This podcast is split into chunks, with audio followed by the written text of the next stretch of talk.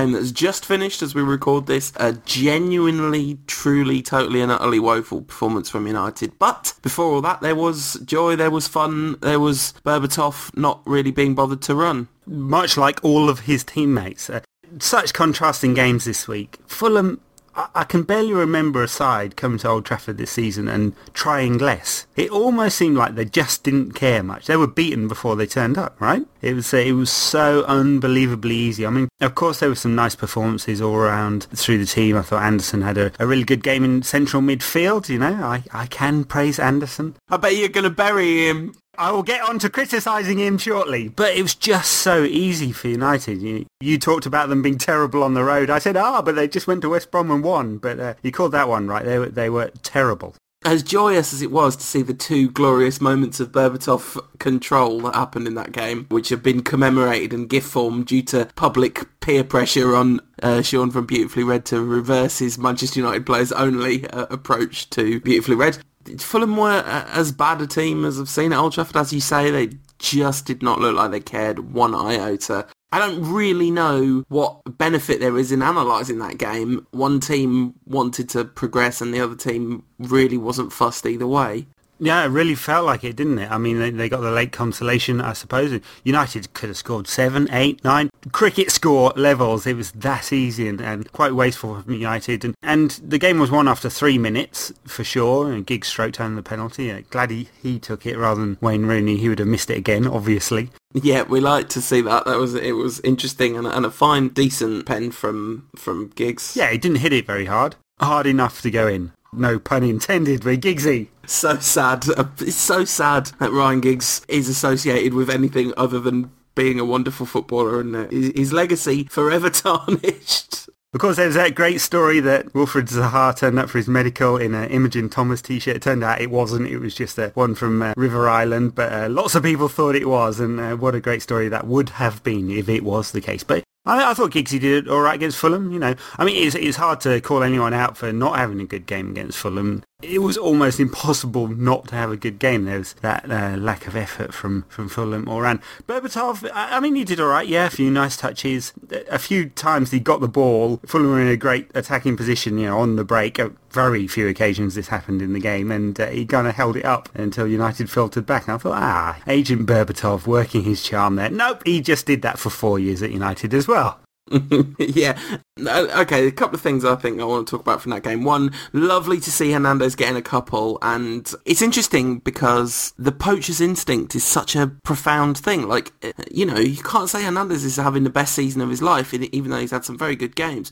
But just you play him and he scores. You know, he's just he loves to against, especially against a team that's not really motivated because he's so difficult to defend against because of his always running, always moving, always getting getting away from the defender. If the defender's not really on their game, they're going to struggle. Right, right. He loves to score. But enough about Giggsy. Uh, Hernandez did really well, yeah. boom. What's that? 14 he's got this season now, Hernandez. And, and you're right, not not a brilliant season. I mean, he's in and out of the side, of course, but he's going to end up with over 20. And that will, will, have been a great season for him. I think Fergie's right. I think Rooney and Hernandez will both score over 20 and, and Van Persie will probably get over 30. And, and uh, that's going to take United a very long way in all competitions. Yeah, absolutely. Um, it, it's interesting that talking of motivation, uh, you know, that a lot's been talked about the FA Cup, and there is a groundswell amongst United fans of wanting to win the FA right. Cup, and it has been sort of bubbling under for a couple of seasons, but it really feels like this season it's come to a sort of peak, and it was, you know, it was a, a very good side that he put out. Uh, he gave Nani a game, and it's fair to say he had a very mixed game, a, a truly magical assist, and uh, uh, for the for Chichi's, I think Chichi's first goal, and I'm I'm giving Nani credit that he meant that sort of on the ground back back heel flick. I think that's exactly what he was trying to do was was nudge it back into Chichi's path, and and he does have those kind of genius moments. But I was just watching that game, thinking, you know, if and when he does go, I know he's a, a, a fab, fabulous player on his day and, and has been very effective for United at, at, times, but I genuinely won't miss him. And I don't quite know what that is because he's the sort of player that I should like, really, because he's all flicks and tricks and rock and roll. But there's just something about his decision making uh, that for all the stats, for all the fantastic assists and goals and the incredible productivity of his output, really, when, when you measure it numerically, there's something about the fact that when the chips are down, he's just not the player on, on the ball. It's a fair assessment, isn't it? It, it really is, and, and that's why he's heading out of United. And, and Zaha, who is a very honest player, you know, that kind of old pros terminology does track back. Interesting. I, I, try to watch a bit more now he's joined and, and do some proper research and all that. You know, the, the kind of analysis that this kind of show's famed for. So he's he's actually very good at that. Zaha. He does track back. He covers his full back. He's he, he's got lovely feet. Uh, he's got that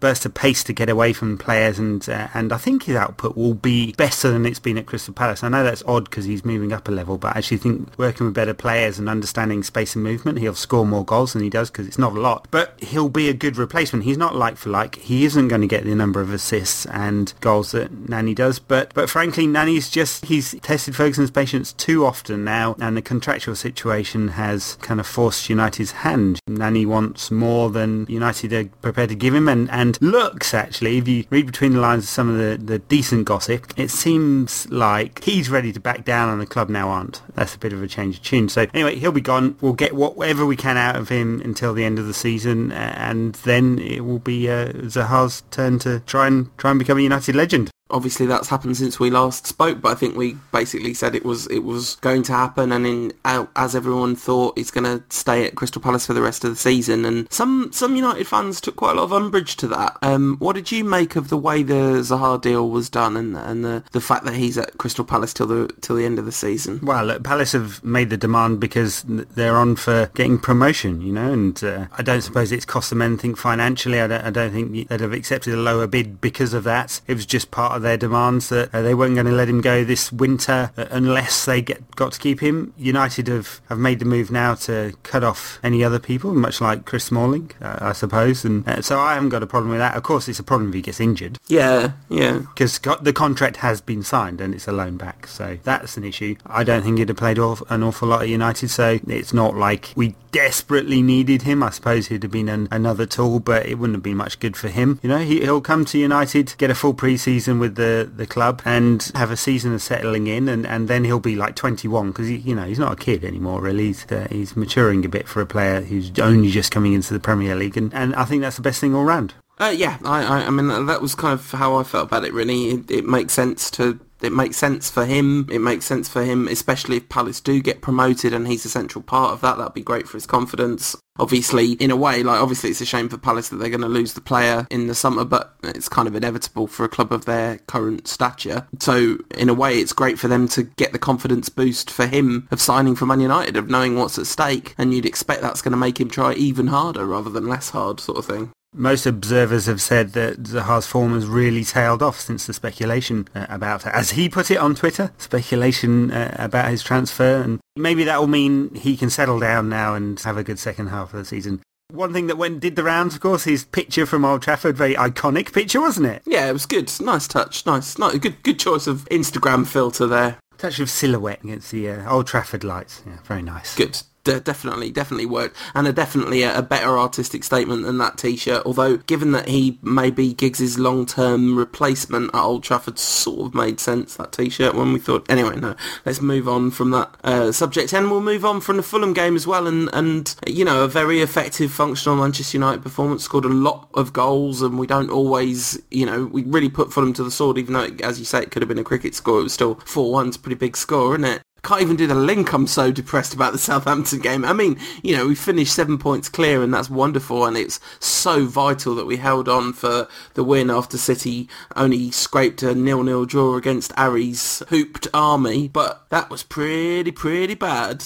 The good stuff, United played some nice attacking football in the first half, I thought. Yeah, uh, some of the interplay between Kagawa and Rooney and, and Welbeck at times and Van Persie was excellent, and and some real rotation in those front four players. Uh, I mean, it was quite noticeable that although Kagawa tucked in, Van Persie tried to give some width by dropping out to the right-hand side a lot of the time and Welbeck came central and, and actually a lot of the play went right as a result, I suppose. But it flowed, it was nice, there was some good attacking movement, all completely fell apart in the second half and Southampton just completely bossed the game. I mean, you said before we started recording that uh, if an alien had come down from space, they wouldn't have known who was the championship leader and, and who was the, the relegation fodder, you know? Really, really true. And that's how bad it was. And Ferguson was clearly irate, and made quite a lot of changes in order to try and shake things up, and it, none of it really worked. But United held on just about. Yeah, I mean, classic good enough stuff from Fergie, but equally classic tenterhooks, will this gamble pay off stuff as well, you know? I mean, you'd imagine that right now, as we record this, Sir Alex is either currently tearing into the playing staff of Manchester United or just having finished yeah, and we're recording this at midnight on Saturday. It's, he's going for 18 hours of pure rant. I mean, it, it would be deserved, wouldn't it? I mean, you know, we, we rightly pointing out how dreadful United were in the second half, but I think it's fair to say that it didn't exactly start well. And Atlas Worsley asks, who was more to blame for the first goal by Southampton? Well, the only goal by Southampton, of course, in the end, fortunately, and that was Carrick or De Gea. Anderson. there are three mistakes in that. Anderson gave the ball away. Carrick didn't do a very good back pass at all. And De Gea uh, was very tentative coming off his line. I mean, to be honest, if I was adding them up, I think De Gea's is probably the least of the errors really because he couldn't have expected Carrick, someone who passes the ball as well as Carrick to make such an awful hash of the back pass. But he was very tentative. Of course, if it was Peter Schmeichel had just cleared it and the man and, and killed someone in order to get rid of the ball, the risk, of course, would have been give away a penalty, and, and De Gea's erred on the side of caution, and he's been made to look very, very silly as a result. I think more to blame maybe Carrick. I think the United fan huge defensive response of like, oh, Gea is going to get the blame for this, but what could he have been expected to do? I think that probably veers a bit too far in the defending De Gea at all costs direction because I think you could expect him to do better under those circumstances. No, no goalkeeper should ever be put into those circumstances by his senior midfielder. You know, the kind of the calm, metronomic beating heart of the side should not be putting the keeper who's had a week of endless speculation and slagging off in the press a week and a half now, he really shouldn't put him under that, that position. So I think in that sense, it's way more Carrick's fault. But De Gea should have done better for, with that, surely. I mean, I agree. Should should have done better. I guess the argument is if he'd been more aggressive, he'd have probably given away a penalty. Yeah. You know? So he had to, he had to find the balance. He didn't, and United conceded, but uh, lots of errors in that one. So if anyone's going to get criticised, he's got to get it as equally as as Carrick and Anderson, who both made some mistakes. You know, at least after that, De Gea made a couple of decent saves, one from a free kick. Not that there were really too many chances on target from Southampton, although they did have more shots than United in the game overall. Yeah, Southampton were good, we'd have been absolutely hammered in that game because they're not that great. They're, they're playing very functional football and they, they put a, as good a half of football together at Old Trafford as any team has. But, you know, it's not because they are world beaters. We just kept giving the ball away time after time after time. One of the most sloppy performances in terms of United's ball retention this season. I mean, last season we talked about it constantly, right? But this season it's not been a thing. Yeah, it was it was really really poor very, very lax, very sloppy. Didn't make any difference when Ferguson changed it around. I mean, Kagawa came off, Anderson came off. Both of them had very poor second halves indeed. I thought Jones went into midfield. I was surprised that Welbeck stayed on. I suppose. I mean, if, if, Ferguson could have made five substitutions, he surely would have. Uh, Welbeck had a stinker too. I guess it's just one of those things you'd say, but it is worrying that there are quite a lot of recent games that United really have gone off the ball in the second half. You know, I hope I hope it's just a just a thing that happened and it's coincidence and it's a few in a row, but there's no real pattern to it. I mean, there shouldn't be, right? It's not like United not fit or haven't got a big enough squad where they're not all pretty fresh. So, you know, it's it's hard to pinpoint any particular reason why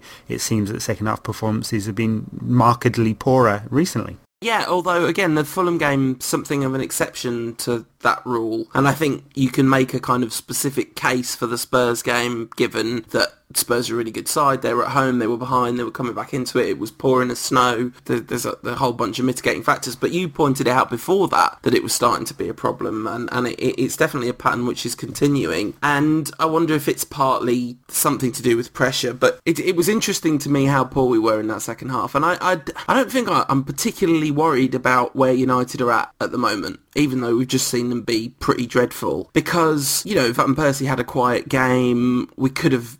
Also, he had a goal disallowed, which, by the way, I'm pretty sure was a goal, right? It didn't look offside to me. I have to say I thought he was offside, but again, I, I don't think I saw a replay where it's dead in line, but he looked offside with the camera angle that was a bit bit deeper. But, uh, you know, who knows? Uh, who knows? I mean, uh, moments before that, uh, Boruc, Artur Boruc, the former Celtic keeper, pulled off an absolutely fantastic one-handed save at point-blank range from Van Persie. Absolutely. Um, so, you know, it's not like we didn't we didn't have some chances, and, and you know, I think I think you chalk that one up to bad day at the office, right? Because I don't I don't think it's the pattern of even though we've not been brilliant in second halves. I don't think it's the pattern of play that we've been absolutely overrun and destroyed. And I think, you know, uh, Carrick, Anderson, central midfield is not the one that anyone's really crying out for, is it? No, though Anderson's had some decent games for. I mean, you know, he's good at against Fulham. Uh, he had a couple of good games in December before he got injured again. Uh, I thought he was all right in the first half. Really went off the ball in the second. You know, it's it's mix and match from Anderson, isn't it? It, was, it always is. I don't think I can give you all right in the first half, really, um, for Anderson in that game. A truly, truly, truly woeful pass completion percentage for both halves, and marginally better in the first half than it was in the second half, it has to be said, but it still gave the ball away a lot. But then in the second half, he just completely gave up on giving the ball to a player in a red shirt altogether, didn't he? He seemed to find it somehow passe and old-fashioned. I think Ferguson's just playing games, isn't he? he? He's done the tombola tactics. He's done the donut formation. Now he's doing the, we'll only play good for one half and we're still going to win the league. Absolutely, and you know the, the fact that City drew um, and and United had the opportunity to go seven points clear again, and you know City drew away to QPR. They didn't draw to a good side. They drew to the worst side in in the league, apart from technically speaking, even though they're not bottom of the league, Aston Villa are clearly the worst side in the football league at the moment. I was I was gonna say yeah, you got to qualify that. QPR have actually beaten Chelsea, got a draw with Spurs, and and, and now got a draw with City as well. So yeah. Villa, you wouldn't fancy them against a blue square bet side right now, would you? And and that's the blue square bet staff side. Interesting to note that Aston Villa were legitimately second favourites for their game against Millwall. They were they were actually officially second favourites, so that's uh, not too impressive. They're they're in a terrible state, and, and I don't think we are in a terrible state by any stretch of the imagination. And seven points clear. We've got players, a, a squad full of players who are kind of fit and to one extent or another raring to go. And apart from Anderson having a pretty subpar game, I don't think it was down to really individual terrible performances. It was just a, a lack. I mean, Rooney gave the ball away a lot. Carrick gave the ball away a lot. That's not going to happen every week, is it? No, it's not. Uh, coming back to Villa just for a second, sorry to digress, no, no. but wonderful piece on the score. Lambert said this week he, will never give up and uh, there's no way he's quitting and a, a, great piece on the score is basically a treatise on why it's good to quit and give up sometimes. In fact, sometimes it's best just not to make an effort at all. yeah, I did not like that piece. that piece, was, I found that piece to be antithetical. Mm, quite. Yeah, talking of antithetical, how about a few questions from Rantcast listeners? What do you say, Ed? Let's go for it. Do you think we signed Zaha just so he can appear in adverts for Wahaha? Unlikely, but you know, it's a side bonus, isn't it? It is. That question comes in from JH1993 underscore MUFC. At the Sentinel asks, what is Phil Jones's best position? Very funny, very funny indeed, sir. Missionary. Um, outrageous. Okay, at Joe Taylor 84 asks, as last week's show was finished off with R. Kelly's classic hit song, which of the Looney Tunes was your favourite? Uh, I mean, my favourite uh, Looney Tune is Bugs Bunny, if I have to pick a character, and not just because of the pyjama incident. Oh, I can't believe we talked about the Fulham game, and we didn't talk about Bunny is, Bunny is. Bunnygate. God, it got the Scousers angry, didn't it? Bunnygate. Unbelievable. There is one picture, it, uh, one freeze frame, which makes Patrice Evra look like a gloating evil weirdo when he's doing that, bunny ears. And that, that's really what the Scousers, they took, they took that and run, ran with it, didn't they? If you look at it in motion, he looks like a, a, jovial old friend making fun of his slightly odd, languid ex-teammate. For those of you who are not aware of what happened with Bunny Ears, la la la la, Bunny Ears, la la la la, it was as the players were going off the pitch, Patrice Evra did the old classic bunny ears behind the head to Dimitar Berbatov, and for some reason, Liverpool fans appeared to believe that this was genuinely unacceptable. People were calling for him, for him to be banned. Yeah, I mean, they were holding minutes silence on, on Merseyside and, and the whole lot. It was uh, quite incredible. Yeah, great stuff. You know, two weeks in a row with Bugs Bunny stuff. Yeah, absolutely. Related-ish. And talking of that, Ed, who's your favourite of the Looney Tunes gang? Roadrunner a Looney Tune? Absolutely, and... Meh, meh do well down the wing, wouldn't he? Fergie likes a speedy winger. He does, and could uh, evade the challenges of Wile E. Coyote, Brendan Rodgers in this case, sort of incompetent evil mastermind. The Roadrunner cartoons, Bugs Bunny's my favourite of the characters, but the Roadrunner cartoons are the funniest. They're the funniest of the Looney Tunes cartoons. It's a fact. And big fan of the Rantcast at Khalid MUFC asks, with all the talk that Carrick and the TC23 duo are very good this season, do we really need a new central midfielder or should we focus more on our wingers? And they're saying they're, they're all out of form and actually we've got lots of substitute central midfielders available. And at Red Zeppelin says, my usual question, forget central midfield, sell Nani and Valencia, buy Gareth Bale and play a 3-5-2 with Bale and Rafa on either flank. Mm, yeah, I can't see that one coming up. Uh, I mean, back to the question, but is there really any strength in depth there? Because do we trust any of the players? I mean, Fletcher's off permanently, it seems. I mean, I think he'll come back as a coach, or, or Ferguson says he'll come back and just sit in front of the back four. So, you know, you wonder what kind of additional value he'll add there. I mean, Carrick, great. Cleverley's having an increasingly good season when he plays, of course. Scholes looking extremely dubious, and, and uh, Anderson is about 40% okay, 5% brilliant, and 55% pretty awful. So I think we do need another one just, just for the balance of the squad. Winger situation is interesting because I think I said a couple of weeks ago, I think they'll bring in another one if, if Nani goes. I don't think Zaha is the replacement. I think it's looked like we're a bit short at times. I mean, Welbeck's played out there, but he just doesn't play like a winger. It's not doing him any good. So it wouldn't be a uh, surprise to me at all if United brought in another wide player this summer. Relentless media linkage with Victor Wanyama and at Dribsy23 asks what our, our thoughts of on Wanyama is and whether we rate him or not. And I have to say, and my answer when we were asked the question about Zaha, if I don't watch much championship football, Scottish football, I'm afraid you got to times that a million times a million. I I can't remember the last time I watched a Scottish football match. I don't watch Fitba. so have you seen much of Wanyama at all? No. So yeah, sorry d- don't want to get all Alan Shearer on you, but don't watch a lot of Scottish football unless there's absolutely nothing else on and I'm flicking around and there happens to be some on. And of course, they only ever show two clubs, Rangers and Celtic, and Rangers are playing Scottish Third Division. They still show them on the TV a lot. Yeah, so I'm afraid I don't know about Wanyama, but if we sign a, a highly rated central midfielder, I'm going to get pretty excited, uh, regardless of how much I know about him. I'm afraid I'm I'm that sort of person. Talking of midfielders, Paul Scholes this week uh, defrosting his 4x4 freebie from Chevrolet and some japester ran off with it. Yeah, the jokes flew around, of course, in the aftermath, and I'm really sorry, but I can't find out who it was that said this, but my favourite joke on the subject was, yes, it's really important to point out that Scholes has left his Chevrolet defrosting with the keys in it at the bottom of the drive all, all throughout this cold snap, just waiting for somebody to come and take it away so it didn't have to offend the sponsors. I'm sure some scally has got it. And good on them, good on them. Yeah, pretty ugly car.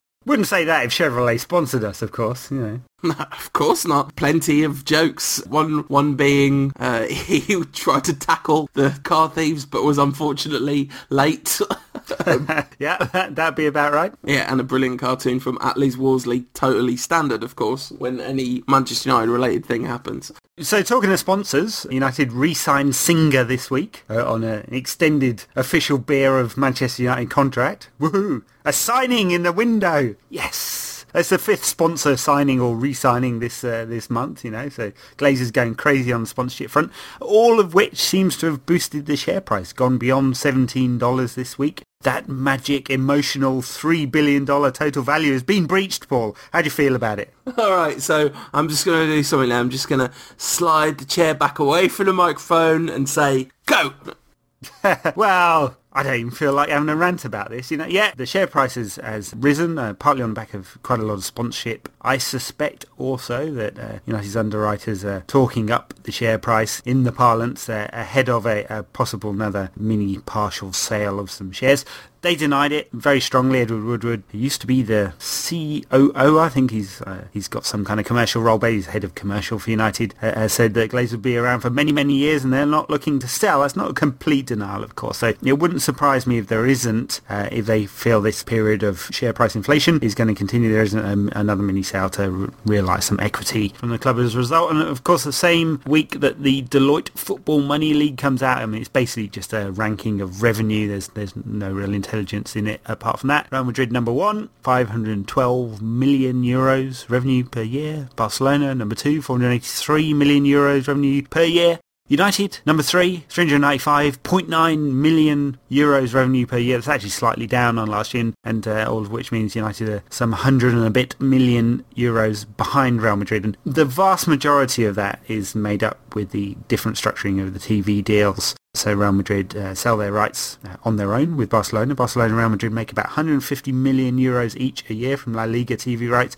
United made something like 60 and a bit million. They'll make quite a lot more than that next season when the new deal kicks in, but it won't close the gap. So that's that's most of it, and and actually Real Madrid do better in uh, commercial income too other sponsorship deals. So, you know, it's interesting. We talked about uh, all these deals that United have created recently, but uh, still some way behind Real Madrid. Financially, all sound, I suppose, if you're in the, the Glazers commercial department. And, and that's the money piece for this week. I wanted to ask a couple of questions. When the when the share offering went live, there was all the kind of grown-up analysis that I saw of it was that it was a terrible share offering and that the price would absolutely tank. I think we that was your speculation and definitely Anders Red as well was, was mentioning that. George Soros taking some share in United and you pointed out that, yeah, that's an absolutely tiny punt uh, from a hedge fund of that size and it wasn't him personally, it was it was his hedge fund. But actually the shares have been fairly successful and the price has risen and I don't think anybody that was paying attention at the time would have thought that it would be where it's at now. And how much of that is to do with the increase in commercial revenue, which I guess was somewhat predictable, and how much of it is to do, uh, excuse me for being ignorant, but like how much of it is to do with the fact that we're top of the league? So professional investors, uh, none at all. But although actually the feeling was there weren't an awful lot of pros buying into this deal. So you know it's a it's a, it's a little bit of speculation uh, at Soros, and it is a little bit of sort of fan or you know semi-pro fans and that kind of thing. So why has it gone up? A little bit. It's the commercials and uh, the good performance. Of course, United have said they will not pay a dividend. So there's only a limited amount that the good commercials will do. You know, it says this is a stable club and it, the the financials are good and therefore there is growth in this club and therefore these are good shares to hold because the capital might uh, capital value might rise and it's self-fulfilling in, in that sense. But United are not going to be paying dividends based on profits. So people are not buying it in order to make a return, an annual return in that sense. So all the sensible, much better analysts than me uh, were saying that the share price would fall significantly. It did for a little while. It touched uh, 11 and a bit for a little while, but has risen very strongly in the last couple of weeks, you know, and that, that's kind of why I'm saying, and I've heard that there's a little bit of talk going around Wall Street saying that there might be another uh, set of uh, shares released onto the market, but we will see, you know, and at the moment United is performing strongly on the pitch, performing strongly off the pitch, and, and that all makes for a stable base for, for growth for the club, and that's what the market's seeing it's all it's all kind of interesting stuff and and you know the thing that that I think it's sort of weirdly important not to lose sight of in all this is that the people running the club are running it for their own personal financial interests. This block of shares is released at some point in the near enough future, you know, maybe, maybe in the summer, who knows. Then we'd expect the majority of that money to be trousered by the Glazer family, what they're in it for, after all. Yeah, absolutely. So I think, I suppose we should drag ourselves kicking and screaming back onto the field of play and have a quick look at the game that's coming up at the weekend against, uh, oh, who is it? Someone we haven't played for ages and ages and ages. Oh yeah, Fulham. Dimitar Berbatov again. Oh, there'll, there'll be a tear in the eye. Of course, completely different team, really, because they actually do play quite well at home. Have to think that part of the reason that they were so absolutely abysmal was because the FA Cup is not really on their agenda because they, they do have to consolidate. They're kind of slipping in the league and, you know, so they're obviously going to want to do something. And we've had a few problems at Craven Cottage in recent years, have we not? Well, right. At, least Carrick and Fletcher won't be playing at the back with Richie De Laet. Remember that calamity from a few years ago. Talking of money, Mohamed Al Fayed, Fulham's owner, has written off all their debts and turned it into equity. So uh, Fulham, one of the few debt-free clubs in the Premier League. Not if they go down, though. That that would be very interesting. I mean, he's basically subsidised the club for many, many years now. Yeah, uh, absolutely. And uh, are they in trouble financial fair play wise? Interesting. Yeah, I, I don't know because I haven't looked at their accounts uh, in in that kind of detail. Um, they will presumably have to have to rebalance the books. I mean, Stoke are in a similar situation, of course, because they they've traditionally outspent and uh, been sort of semi-subsidised there. So yeah, I mean, I'm sure they'll comply, but it, it, might be a little bit of tightening of the belts. I mean, they don't get a lot through the gates and, and not a lot of sponsorship revenue there. So um, even if they do run the club in a more sustainable fashion, it, it will put them in uh, under more pressure, of course. This is worth pointing out, of course, Platini's a very silky administrator and he's very determined and he always, you know, puts in a great administrative performance when he's administering FFP against City and Chelsea, but can he do it on a wet Wednesday night at the Britannia?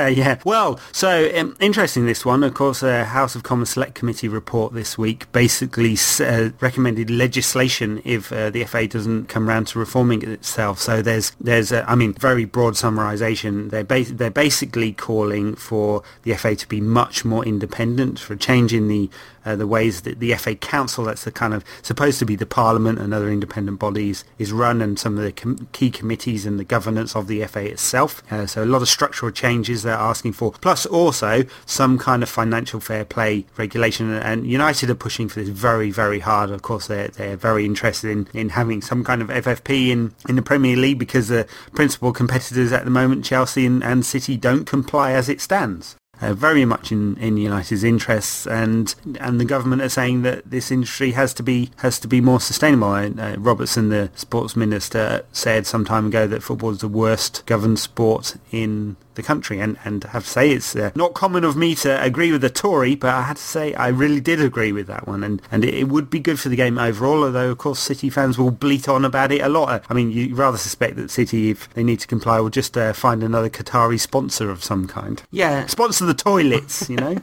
400 million pounds a year. Most expensive crap you'll ever have. Balotelli gone from City. He's he's off back to his homeland, and I'm I'm pleased, and I, I wish him all the best uh, for his journey. I think a lot of a lot of fun gets made of Balotelli, and a lot of not understanding what it's like to uh, have personality issues. Basically, I don't mean like that as a diss. I mean you know emotional well-being issues. Oh, oh, bless. Of course, some some interesting um, emotional behaviour was it by United fans? Uh, urinated all over his uh, camouflage Bentley, and another guy pulled his trousers down and wiped his bum all over the car. Very classy stuff from United fans there. Talking about rivals and patheticness, I feel like we would be going amiss if we didn't take at least a few seconds to say that whilst we are clearly against modern football, uh, we're not against the magic of the FA Cup, which is back with a vengeance. Super Sunday is Sky's preferred branding for their Premier League coverage. Wigan against Southampton, followed by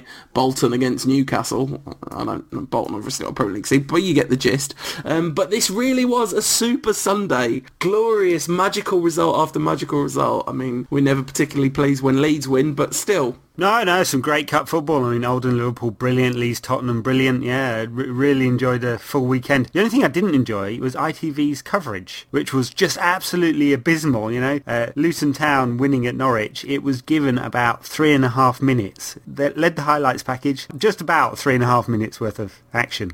Yeah, I was fortunate enough though to catch the Oldham Liverpool game in all its glory for about half an hour to go in that game. And when when when they went three one up, I thought, yeah, I don't think I could live with myself if I missed this from here on out. And bit of Schadenfreude. It's not my favourite thing in the world, but I really, really, really not. I'm a, I'm not a fan of the way Liverpool Football Club have behaved over the last year and a half. So it's uh, quite ent- entertaining to see them get uh, demolished by what can only be described as the kind of prototypical old-fashioned footballing outfit that was Oldham, managed by Paul Dickov. Right, up and at Atom, weren't they? You know, Johnny Foreigner doesn't like it. um, talking of Johnny Foreigner not liking it, do you think that we'll be up and at Fulham on Saturday? Yeah, Saturday evening. Yeah, another uh, bit of classy TV coverage from ESPN coming up. Unfortunately, that yeah, yeah, it's really, really quite dreadful. Uh, it'd be interesting to see whether BT do a better job because they've won the rights from next season.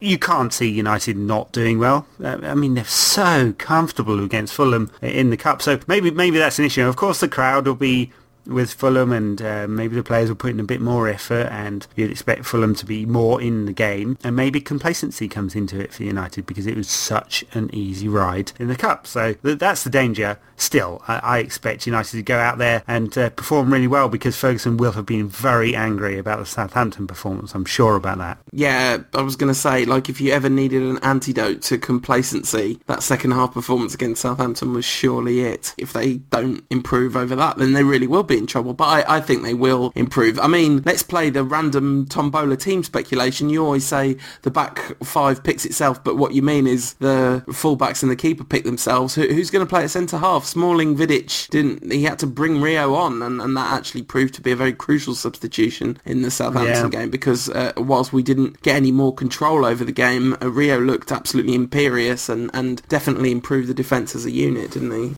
Well, no midweek games. So I'd expect Rio to start alongside Ferdinand. I mean, it feels more solid. I, I have to say, I've professed my worry about uh, how United will deal with pace with those two, but Vidic is getting better by the game, I think, and it doesn't seem like the knee injury has uh, seriously uh, affected his performances. I mean, he he definitely was starting from a deeper position before. He's becoming a bit more normal. I'm not saying he's back to his 100% best because I don't think he is, but it's better. So, I mean, that feels like a, a more solid, experienced partnership for an away game, you know. So I'd, I'd expect expect that, and I think De Gea will play. I know um, people will be critical of his weak attempt at kicking Carrick's back pass away against Southampton, but I, I don't think that's a droppable offence. You know, it doesn't appear to be in, the, uh, in Fergie's sort of mind at the moment. So uh, the rest of it, I don't know. I think Cleverley will come back into the side, and, and Carrick picks himself, and, and then and Rooney and Van Persie, and then it's just a couple of wide players. You know, what kind of what kind of balance does he want there? Does he go a bit more central by playing Kagawa and go for more of a diamond, or, or does he stick Valencia and Nani into the side and and go at Fulham uh, with some width. Yeah, and it's the same conversation we're having every week, essentially, isn't it? That is it. Is it Kagawa or is it Nani and Valencia? And and you know, Fergie mixes it up, so he plays Kagawa instead of a wide player. Uh, you know, you know what I mean. It doesn't change the formation necessarily, but it obviously does change the way we play. For some reason, I feel like Nani and Kagawa, which was the, the, of course the the FA Cup combination, wasn't it? That seems fairly likely to happen again to me, but it's not not scientific and. And as you say, Rooney, Rooney and Van Persie looks logical. One thing for sure, Fergie will be on the bench, uh, although he's been charged by the FA for his comments about uh, Simon Beck, the, the assistant referee, uh, who didn't give United a penalty against Spurs. It was a clear decision, said Fergie. And he was 10, maybe 12 yards away from the incident. He doesn't give it, and yet he gave everything else. And he goes on to say, I'm disappointed with him. We've not had a good record with him.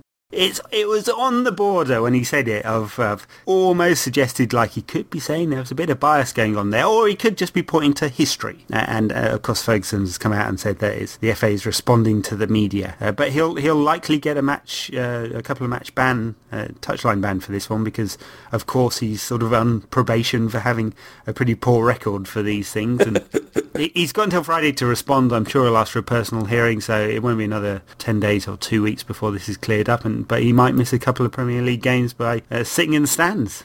As I said on Twitter, it's almost like there isn't a nationwide conspiracy designed to benefit Manchester United. It's uh, it's outrageous. Yeah, I, am a bit worried about the Illuminati's performance recently. Yeah, I, I think if they're on performance-related pay and they're getting a kickback from the share price, it's uh, it's not as impressive. Although maybe that's it. Maybe it's just all their efforts are going into that. They're neglecting their on-field duties because they, like the rest of Manchester United, are just confident that Van Persie will score enough goals that the rest of it doesn't really matter, so they can focus their attention elsewhere It's good theory. It's good theory. You know, there there there may be others that that are better there may. So I guess we should do some predictions. Man United three, Fulham one. Yeah, I think there'll be goals. I'm not predicting a United clean sheet, although you know the temptation will be to lock it down a little bit. So uh, no, I'm, I'm going to go two one to United. Uh, it's not going to be as comfortable as the cup game, but it should be comfortable enough, and, and we'll conspire to concede a goal in the second half, and we'll have a nervy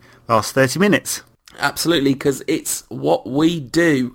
And uh, we had a, a, few criticisms and a few uh, shouts of absolute joy from our choice of music last week, proving that if nothing else, R. Kelly is a truly divisive figure in the history of world music. And I think this week we should go for something a little bit more unifiedly approved of. What do you reckon, Ed? Yeah, so we go for a bit of wacko jacko, you know, pedo's answer to pop. That's outrageous. By the way, uh, a much more important musical subject.